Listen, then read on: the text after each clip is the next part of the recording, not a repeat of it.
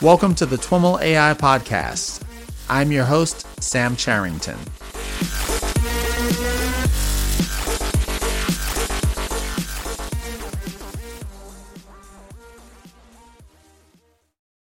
I am here at the Georgian Partners Conference, and I have the pleasure of being with Solmaz Shahalizadeh, who is director of the data team at Shopify. Solmaz, welcome to This Week in Machine Learning and AI. Thank you very much for having me, Sam. It's great to have you, and I especially love when I get an opportunity to interview folks who have listened to the podcast before. So thank you so much for listening. You're more than welcome. Yeah, I've subscribed, I think, like nine months ago or something like that, oh, wow. and I've been awesome. a fan. Yeah. Awesome. Thank you so much. Why don't we get started by having you tell us a little bit about your background and how you got into data science and machine learning? Sure. In my undergrad, I studied computer science. And towards the end of my undergrad, one thing I realized is that I'm really interested and passionate about using computer science and the little bit of machine learning that I knew at that stage to solve problems in other domains. So as I figured that out, I did a master's in bioinformatics and I went to Sweden and I studied there. And as part of my thesis project, I actually worked with Sloan Kettering Cancer Center in New York trying to predict what happens in the cell after you give it sort of a multiple perturbations or different drug cocktails and how the structure of the cell might change. Okay. And at the time we used actually recurrent neural networks, which were not hot then because that Okay. was 2006 and everyone was like giving us grief about like, oh, this was 80s, like this was cool in 80s, why are you using it now? but it lent itself very well to our problem. So we used it there.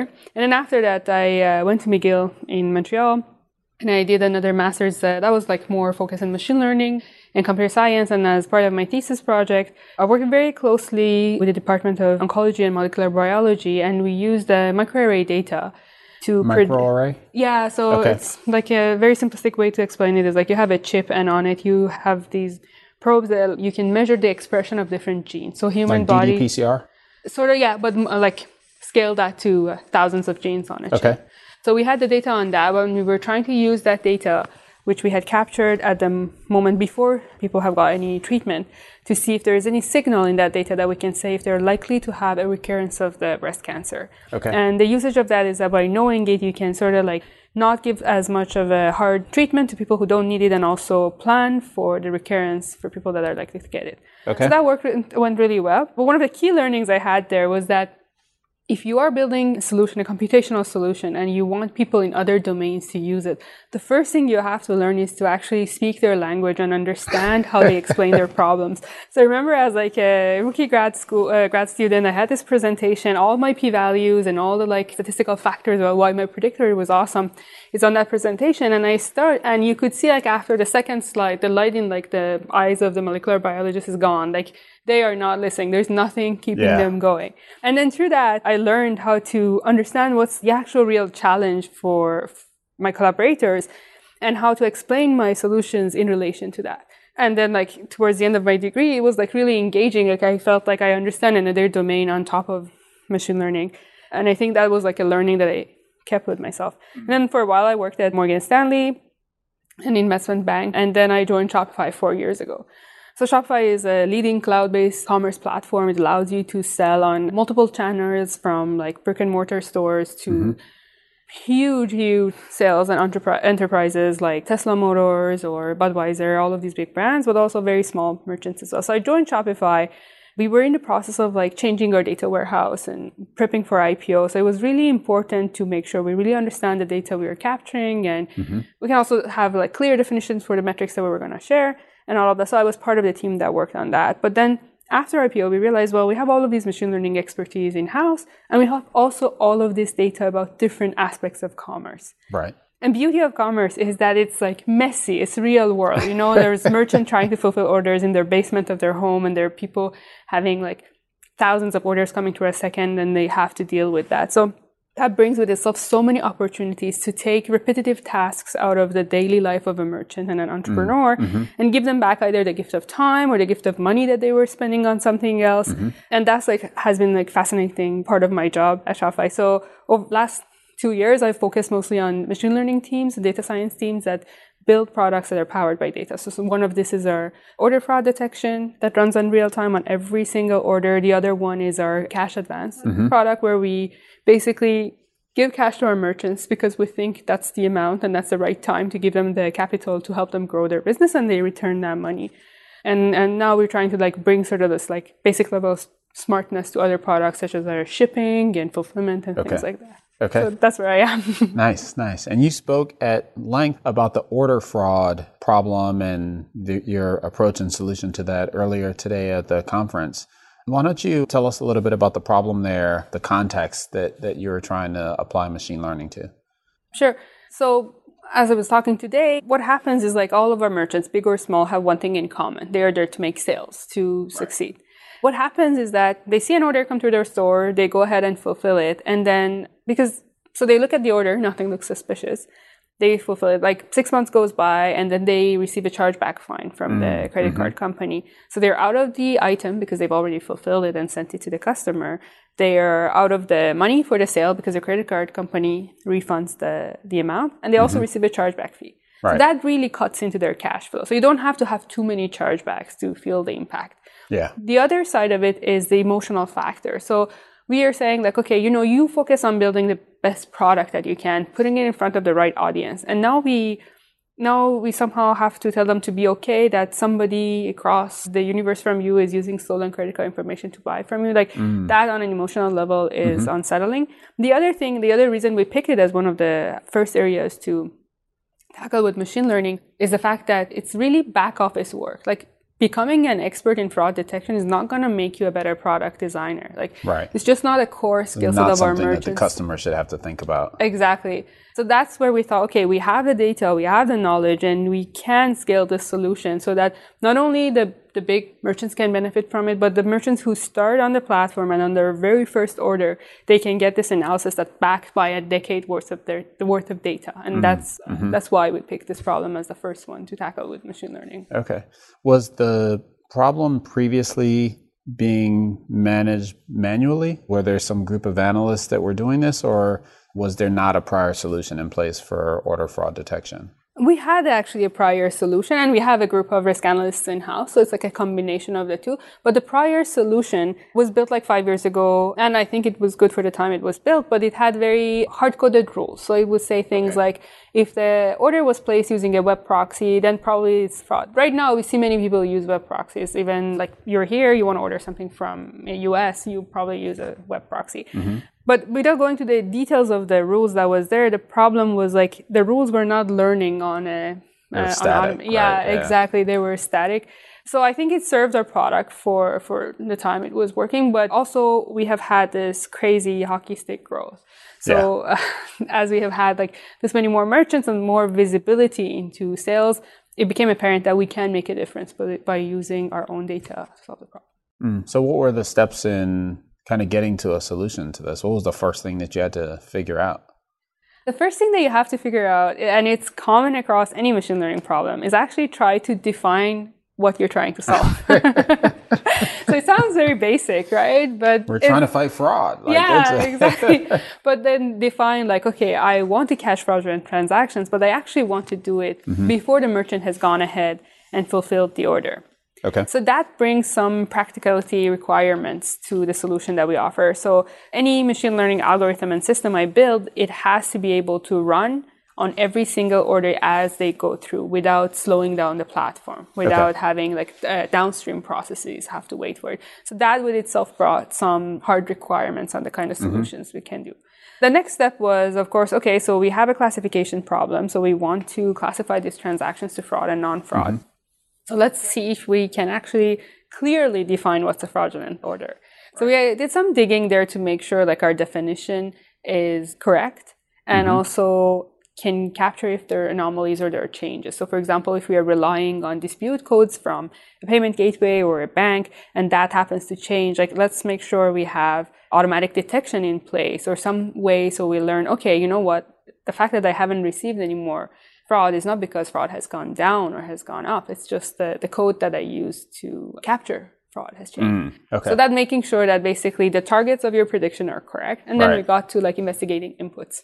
And that's kind of an interesting story because, you know, I talked about like the massive pools of data we have. It's like over the last year, we saw just last year, 100 million customers place orders on Shopify stores. Wow. So for these customers, we know the path they took to go to the product page, how much time they spend, what's their color preference. So we have all of this information. But at the same time, when you tackle a pr- prediction problem, you also have to know, okay, of all of these features that I have, which of them I'm actually going to have available at the time that I'm making the decision. So for example, if I'm going to use the number of the number of orders this uh, customer has placed in the past, like how am I going to have that aggregate count of orders available at the time of production? And that brings again like a, another layer of practicality to features that you can put into your model. So we went through that. Right now, we can actually we've built like internal services where we can get aggregate data, we can get real time data aggregations, and that of course gives a boost to the models. Uh, right. Part of that is the architectural challenge of making sure that data is available. But then in your talk, you also mentioned, you know, at one point you were building your model around some feature that actually wouldn't be available to the model for months later. Yeah, that's uh, true. Actually, so that's one of the main challenges in fraud is that people can decide to place a uh, chargeback up to a year. Credit card companies allow okay. you to take a year and say like, okay, I believe this was a fraudulent charge at my card. So we started looking at data and realized, okay, most of the fraud actually comes back within the six months. So we defined our target as like, okay, has this uh, transaction resulted in chargeback in six months or not? Okay. But that also means for any transaction, we actually know the full ground. We have to wait for the full ground truth for up to six months. Mm-hmm. Uh, so that's a that's a challenge. So we have to make sure, okay, are there any leading indicators that we can use? So if because if I add a new feature to a model and I want to see how that's going to work for new orders, I have to actually wait six months to see mm-hmm. what the prediction, if the prediction is correct or not. So some of it we deal with it by using historical data if we have the feature available in past. If not, we depends if the feature is like really out of nowhere we don't know we have to wait but if the feature like if we can get a degree of confidence with leading indicators and we go with that. We say, okay, has the ratio of fraud we've seen within the two weeks gone up or down? Mm-hmm. And uh, so we try to do that to have like a faster iteration speed. Okay. And even in terms of the, the definition of fraud, you know, I'm just thinking, you know, there's, you know, stolen credit cards, you know, there's people that I always worry about this as like a you know an eBay seller. Like you sell something and you ship it to someone, they say they never got it, but they got it. That's another. Like, did you did a lot have to go into actually defining the types of fraud? Did you model for every kind of fraud, or just a specific subset of the possible fraudulent universe? For the first step, we actually decided to select a subset of fraudulent universe, okay. as you say, because the features and the characteristics that we were studying and we're trying to understand were more around the financial fraud. So okay. people using stolen credit card. We are looking at adding other models and capabilities to pick things like uh, item not as described and also with better shipping information integration we can also see if the item was delivered or not. Mm-hmm. but for the first version it was really important for us to have a very clean cut definition. Yeah. So we went with the charges that we thought were fraudulent due to financial reasons. This also included things that the merchant had gone in the admin and canceled due to fraud either because of a call they got from the credit card company or the bank, and we called those ones as fraud as well. So we were very sure. And of course, we we have this internal platform built on top of Spark and PySpark, and we like we made our definitions into jobs with unit tests that run on a schedule. So as a byproduct of this, regardless of which part of the team you work on and what day of the week you query the database, you're always going to get the same orders as being fraud and same orders as being non-fraud. Mm. And that helps a lot in being able to sort of validate results and models mm-hmm. as we go ahead. Okay. So you, you have your definitions set, like what's next? Okay, so we have a definition. So now we basically have labeled data. So what mm-hmm. are the mm-hmm. inputs? What are the features that we're going to put into models? So we started with very basic things like things around payment gateways and credit cards. And those were like the, the easiest things to think about. But we had to also for that do some checks, like make sure. So we had also another feature where we started looking at it, it looked predictive, but then we realized, yeah, but this feature has not been fired for the last six months. So actually, I can't use it because for whatever reason, we're not producing it anymore. Meaning it just got pulled out of the platform somewhere yeah, some, underneath you? Yeah. Okay. Uh, so that's the thing. Like, there's lots of data. It's like there's massive amounts of data, but you also have to understand like who's producing it, what's the expectation level on availability on. Right. And sometimes, like for example, orders that come from like a point of sale are not going to have all the features of the orders on the web. So the features you pick, if they're going to run across different gateways and across different channels, have to have a representative value for all of these scenarios. Mm-hmm. Otherwise, the model is going to be biased towards one versus the other. Right. So we realized that feature recency mattered a lot, feature frequency mattered a lot. How often are we going to see this feature? And then the distribution of values and how often it's going to be null or not present. So what, once we figured out this list, uh, one of the things we are always focused on in Shopify is like, how can we scale this? Mm-hmm. So I don't want every single data scientist in the team to every day have to like code how to figure these things out and have these checklists in their mind. So because I think there's like way more interesting things that they can do. Uh-huh. So we made templates, like we made um, Python template codes that they can okay. run a new feature through and it would produce this sort of descriptive statistics. So none of it is super complicated, but it's just the mm-hmm. fact that we have thought through this step gives us a boost in the speed for our delivery. So now if you're part of the team and you want to add a new feature, before you even put it in a model, you can run it through this set of scripts or IPython notebook or job, and you would get a report that says, okay, you know, over the last 12 months, this is when this feature has been null, this is when it has been missing. These are the distribution of values you see for it. Is how it looks across different segmentations. So that's uh, that's something that's very simple, but in action, it helps a lot. Mm-hmm. And is that the, those tools are they primarily used for kind of exploratory analysis or are they do you have like a whole framework for back testing and things like that so this specific one we use for uh, exploration because we're trying to add features into new models okay. and see how they work we do exploration by pulling these features that have passed the checks and the target and then trying a different different learning models. And we started with the simplest ones that are really easy to explain and easy to sort of debug as well because we knew we had to scale it for 500,000 merchants. Mm-hmm. So for the first one, we said, okay, we're going to go with a random forest. And so then we have a pipeline where you define your features, you define the transforms you want to apply on those features and the model. So for example, I want to say, so as an input data, I get where the order is placed, but I transform it to a feature that says, is the order placed on a tablet or not? So it's like a level of change you do on top of feature, but it's really important that that's, that transformation is well defined and also well understood by the downstream parts of the pipeline. So after the transformation, we also have the, the model training and then we do our testing. Mm-hmm. And then we, so then we optimize for different metrics and we really tie those metrics based on what's accepted in the fraud detection industry rather than like optimizing for, you know, for true positives or true negatives. So you really want a balance. You want the okay. merchants to be able to take as much sale as they can with peace of mind. So mm-hmm. that's the optimization. So elaborate a little bit on the, you know, this, this difference between the kind of these generally, generally accepted metrics versus the ones you might otherwise track? Is is the idea that you know you can't report AUC to a merchant because that doesn't mean anything to them, or is it, or are there you know industry specific terminologies or metrics that you need to kind of map things to? Sure. So the, there are industry metrics within frauds. For example, like it varies a little bit, but above 95% of your orders should be accepted. Like there's 95% of your transactions you actually don't have to worry about. Mm-hmm. You're not going to be fraud. It's within the next 5%. How much of it do you ask a person to investigate, call the customer, try to verify a little bit of extra steps versus mm-hmm. the ones that you say, no, this is fraud and you have to go and cancel it. So we have built in our pipeline, we can actually pass it the product metrics and see, okay, this is the bucket size of each recommendation that I want you to have and mm. optimize for metrics within this bucket sizes. Okay. So that's one way to go because then we, we actually know what the practical impact of this, this metric is going to be on the merchant.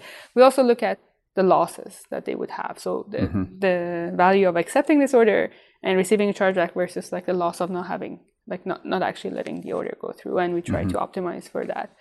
But yeah, I would say like if, if you want to remember one thing is like the, the metric that you use for tuning your model has to be something with very understandable user impact because these models, these products go in the wild and power real life yeah. people. So we have to have an understanding of what happens if I actually push this too much one way or the other, and what's the impact going to be on the user. Mm. So you've got your model now trained up. What's next? What's next is what we call production backtest. So in that, what we do is that we say, okay, for the most recent six months of the data, which as I said, we might not always have all of the mm-hmm. prediction results ready, we're going to still run the model, uh, do the prediction, and look at the distribution of the predictions across the six months and across different merchants. So we're going to see, okay, we train this model to say put X percent of the orders in cancel bucket. Mm-hmm. Is it doing the same in the most recent orders? Has something changed in the patterns that's not allowing for that? And then we even go finer grain and we say, let's look at the model predictions within the segments of our user base. So let's look at people in a specific geography or in a specific channel to see if, if there are any problems there. And then we go one step deeper, and that if we have merchants whose individual recommendations have changed significantly, that means like that person is going to have a very different experience when they log in that day. Mm-hmm. So if that's the case, we reach out to them ahead of time and we let them know that this change is happening and this is why this model is better and this is why your experience is likely to change. And they're actually really positive because they know like we have put our focus on making their business better. Okay. And what are the things that trigger that last scenario? Is that when, you know, for whatever reason, you know, that merchant or that category becomes a target of fraud? Or is it, you know, is it something more like statistical drift in a distribution? Or is it, you know, stuff that you've done in terms of just tweaking models? Most of the ones we've seen so far is by addition of features that are totally different. So, for example, okay. if I start looking at historical data on the merchants and I see like, okay, this merchant is more likely to have fraud or less likely to have mm-hmm. fraud, that is what's changing. So, most of the time, it's uh, introducing not a single new feature, but a class of new features like historical okay. values. Or when we started looking at the features about the browsing behavior, then that brings an extra level of detail. That being said, like even when the, when I say the change is drastic, it meets um, meets some like checks, but it's just like for one person, maybe one day they get like 10 more orders than they are used to to investigate, or 10 mm-hmm. less orders to investigate. And you'd be surprised how much people build their own workflows and their own understanding around right. them. So you want them to feel safe and protected because that's yeah. the whole goal of this product is for the merchant to feel safe and protected. Right. Like that's right. the goal. Yeah. Hmm. Okay, so you've done your back testing. Are we done yet? Are we there no, yet? No, no, Are we there yet? so we've done all of these things, but then we've done all of it in what we call data land. It's like everything in data and everything in data in our company is done with Python, PySpark. But Shopify is a very big Ruby on Rails application. And even the services we build inside it, they're all Ruby on Rails. So we have to find a way to transform this model that we have made in Python to run in a Ruby application, which is a mm-hmm. risk application. So for that, there are many different ways for us because we know there are many other applications in Shopify that also use Ruby on Rails. We wanted to find a way to see if we can actually run our machine learning models in, in a Ruby application. So what we did is we went with this model uh, serialization definition, which is called PMML. So it's mm-hmm. predictive modeling markup language. It's been around for decades. It was mostly used in academia, but now it's having a comeback. And different languages and packages have PMML transformations. So in scikit-learn, you can save your model in PMML. In R, you can save your model in okay. PMML. And it's very similar to XML. So it's like very, it has a very well-defined spec. So you define your inputs, you define your transformations, the model, and then decision making at the end. Mm-hmm. And so it kind of ties into our pipeline. And we got ideas from that for the levels of abstraction that we put in our pipeline. So what we do is like once we get the model, we serialize it to PMML. Mm-hmm. And then we have built a, a gem that we're planning to open source next year.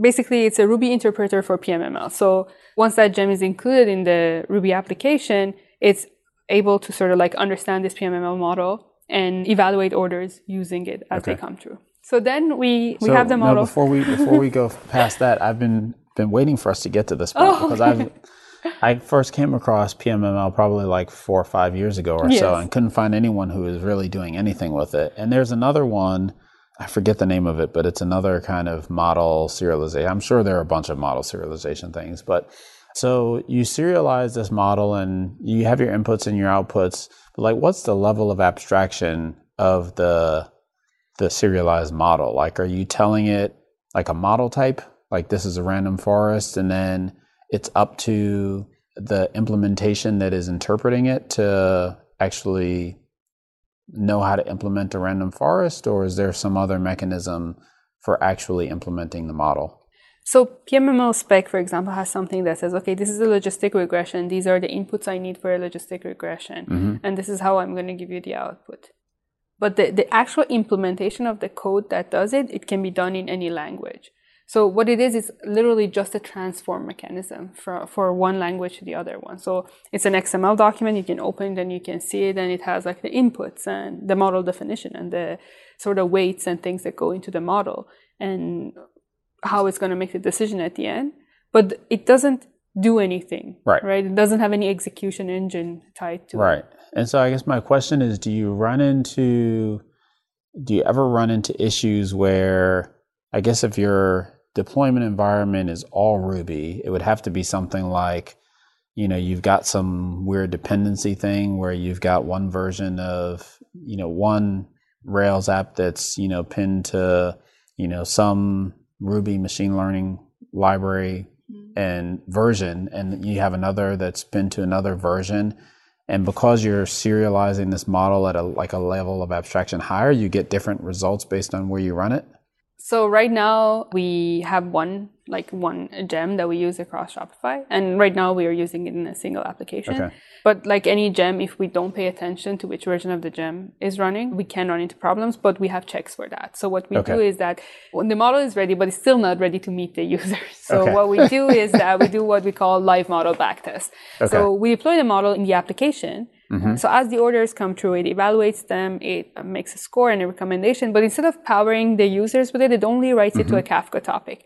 So what we do is that we're also observing the same data in Dataland, right? And we're Right. like constantly training. So what we do is we compare what did the in data we predict using this inputs and what do we did we predict in production using this inputs and we mm-hmm. match those and it's only when we match like 100% match between the two systems that we take it out of the shadow mode and we power users with it. Mm-hmm. And is this process is this an automated process or is this data scientists you know kind of manually overseeing this transition into production and making sure that monitoring the performance over time and then hitting a button to Deploy. to, to deploy it So parts of it are automated. So like the the jobs that reconcile the two are automated. The reports that show you what the reconciliation looks like is automated. The last step of just like making sure everything reconciled and then pushing the deploy, no, that's not automated right now. And I do want us to get a bit more experience before we like fully automate that, or at least learn how to catch things if something goes wrong.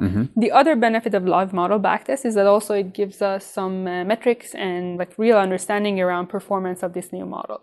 So as we make more sophisticated models, we're reaching out to more internal services to get data with different SLAs and uh, models they're getting more complicated. So what's the runtime of it going to be? And uh, remember I said like we really want to have the fraud detection and risk analysis ready as soon as the order is placed. So it allows us to see, okay, what's the what's the real performance of this model? And once all of that are good, then the model is ready to meet the user, and hopefully the user will be delighted by uh, the results. and do you currently deploy new models out to all users or or do you do you do like A B testing or something like that? Do you, do you feel like all the steps you've taken up to now mean that you don't have to do like partial deployments and A B testing? Right now, we deploy it to all users, but I foresee we, there, there are other things that we want to do. We want to be able to look at a voting scheme between different models. We want to be mm-hmm. able to have more special, specialized models for speci- specific segments of the users.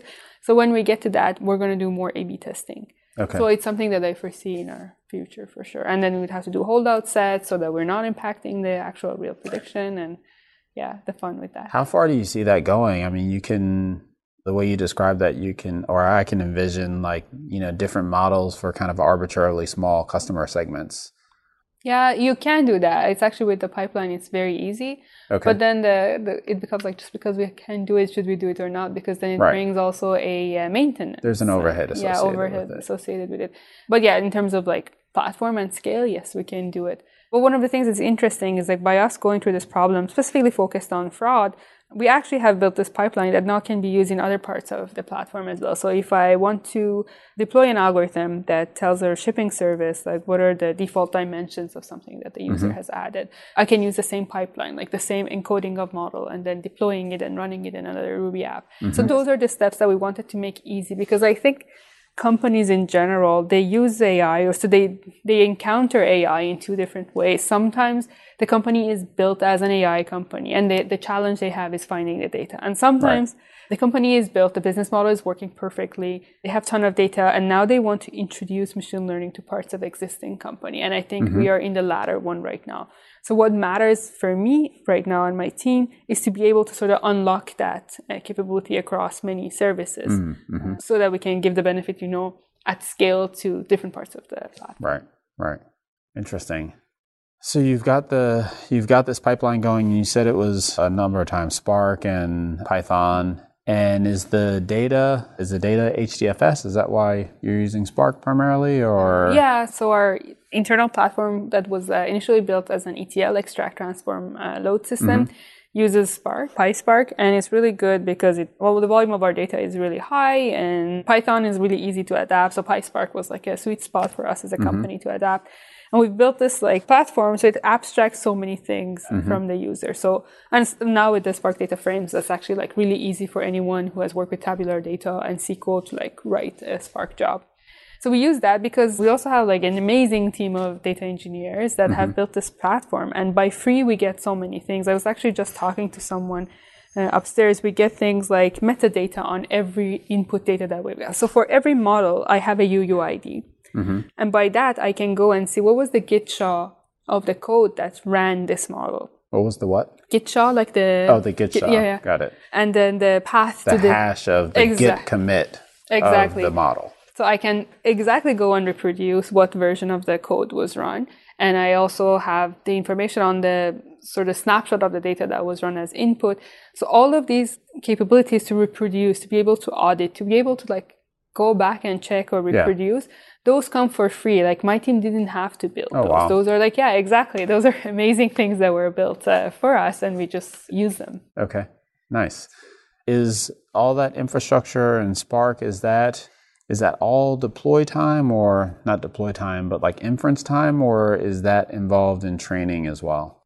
It depends, uh, but Okay. so Spark has machine learning library, so we use it for training as well, depending on the models Okay. that we are using. But it's well known that like scikit-learn has just like a broader set of machine Yeah. learning capabilities implemented. So I'm hoping that the community, including our company, gives back to Spark by adding these different learning algorithms. But yeah, we sort of go between like for loading of the data, for doing all the transforms, most of the things are at Spark level. But then for sort of training, we scikit-learn heavily. Okay, Uh, so it's a mix of two. Yeah. okay. It also makes uh, onboarding people really easy. So many people in the data field are picking data or they've already worked in data and Python. So it's like a familiar interface and it just Right, breaks that barrier very easily. and it's a lot more accessible than Spark. Exactly. yes, it is. Okay, awesome, awesome. Anything else that you would want to leave folks with, or left folks with it during in your presentation? So right now I've like focused a lot on the mechanics of making this model mm-hmm. be alive. Part of that is because I had the luxury of being in the same company, being in the same domain for the like two and a half years before we even started tackling this mm, problem. Mm-hmm.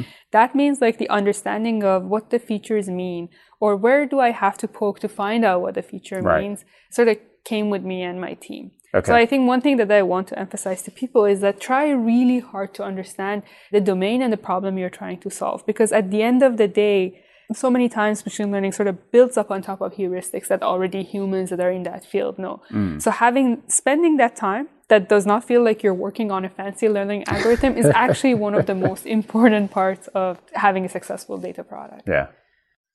Interesting.